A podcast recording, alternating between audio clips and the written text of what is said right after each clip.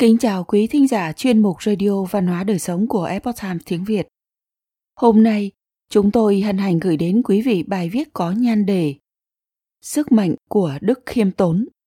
Bài viết được tác giả Hoàng Long chuyển ngữ từ bản gốc trên The Epoch Times, được đăng lần đầu trên purposeferry.com. Mời quý vị cùng lắng nghe. Khiêm tốn không phải là biểu hiện của sự yếu nhược khiêm tốn là biểu tượng của sức mạnh, chỉ dành riêng cho những ai đủ dũng khí, buông bỏ giả ngã của mình. Để tinh thần làm chủ bản thân và cái tôi cá nhân sẽ trở lại phục tùng, đấng thiêng liêng. Trích lời luminidadi saviek tại sao khi chúng ta càng đạt được nhiều thành công, chúng ta càng trở nên ít khiêm tốn hơn và chúng ta càng để cho lòng kiêu hãnh, kiểm soát bản thân? Có phải bởi vì chúng ta hay nghĩ rằng khiêm tốn đi cùng với nghèo khó và niềm kiêu hãnh gắn liền với giàu có? Nếu thật sự đúng như vậy, tôi mong bạn hiểu rằng đức khiêm tốn không liên quan gì đến của cải vật chất mà bạn có được, bất kể bạn giàu có hay nghèo khổ. Tuy nhiên, khiêm tốn lại liên quan đến sự kết nối của bạn với chân lý và ký ức về bản chất cũng như nguồn gốc của bạn buông bỏ niềm kiêu hãnh và trở nên khiêm tốn. Bạn thấy đấy, tôi chưa bao giờ nhận thức được rằng bản thân mình là một người kiêu hãnh và khoe khoang. Thật sự, tôi luôn nghĩ mình là người khá khiêm tốn. Tuy nhiên sau khi có nhiều trải nghiệm tổn thương và căng thẳng qua nhiều năm, tôi nhận ra bên trong con người mình ẩn chứa nhiều điều đen tối, kiêu hãnh và tự phụ sự kiêu hãnh đó đã ngăn cách tôi với bản tính tiên thiên của mình và với cả thế giới xung quanh. Tôi đã trải qua đêm dài đen tối trong tâm hồn mình. Tôi đã nhìn thấy và cảm nhận được chúng ta chịu tổn thương như thế nào khi cố bám giữ niềm kiêu hãnh, bỏ qua sự khiêm tốn và nghĩ rằng bản thân mình đặc biệt hơn, có giá trị hơn những người khác như nhà văn Ernest Hemingway có một câu nói rất sâu sắc về sự kiêu hãnh như sau. Không có gì cao quý khi vượt trội hơn những người khác. Sự cao quý chân chính là vượt qua được bản thân mình. Kiêu hãnh khiến ta sợ hãi và xa cách. Khiêm tốn giúp ta yêu thương và gắn kết. Thế giới của chúng ta đã và đang tẩy não con người tin rằng thay vì yêu thương và giúp đỡ người khác chúng ta cần phải cạnh tranh và đánh bại tất cả những ai cản trở sự tồn tại, công việc hoặc những điều mà chúng ta mong muốn đạt được. Tuy nhiên, tôi tự hỏi rằng liệu có khi nào bạn suy ngẫm xem đó có phải là một lối sống lành mạnh hay không? Liệu có thật sự xứng đáng khi dành nhiều thời gian và công sức để cố gắng chứng minh cho thế giới thấy mình đặc biệt như thế nào? Và bạn thực sự đáng để được người khác công nhận và chấp thuận.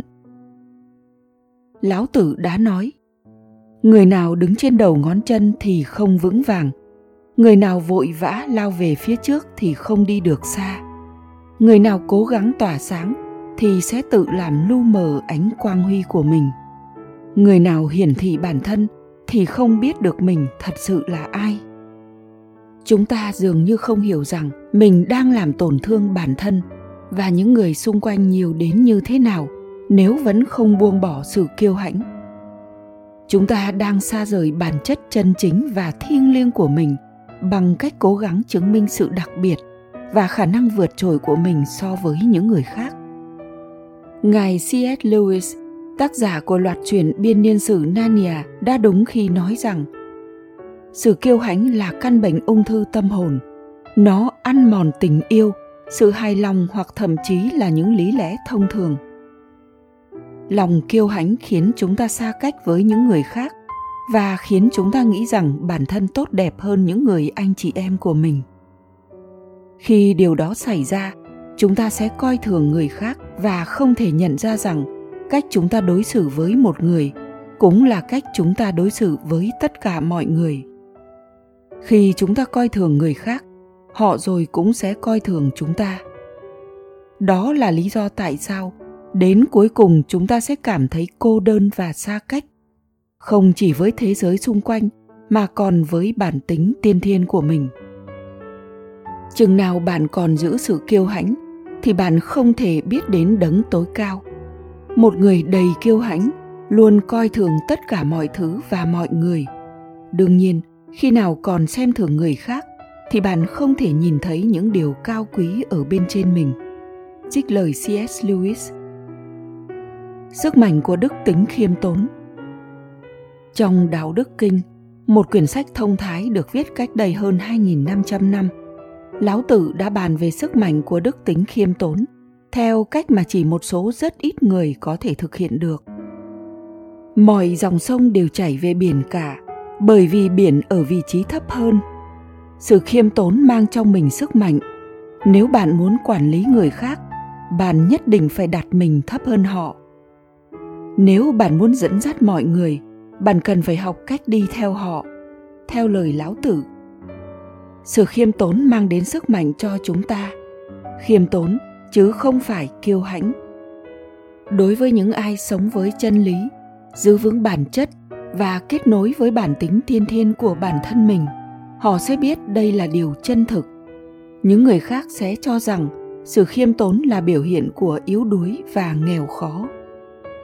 Khiêm tốn là một phần trong bản chất tự nhiên của chúng ta, và nó có thể giúp chúng ta quay trở về với cội nguồn của vạn sự vạn vật bằng cách nhắc nhở chúng ta về vẻ đẹp, sự thuần khiết, sự hoàn mỹ của mình giúp đỡ chúng ta kết nối trở lại với bản ngã chân chính, thiên tính và cội nguồn thần thánh của mình, cũng như nhìn thấy được bản chất chân thật của những người khác.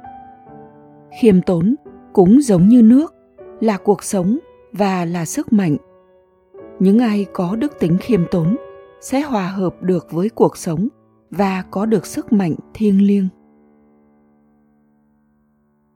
Quý thính giả thân mến chuyên mục radio văn hóa đời sống của epoch times tiếng việt đến đây là hết để đọc các bài viết khác của chúng tôi, quý vị có thể truy cập vào trang web epochtimesviet com cảm ơn quý vị đã lắng nghe, quan tâm và đăng ký kênh Xin chào tạm biệt và hẹn gặp lại quý vị trong chương trình lần sau.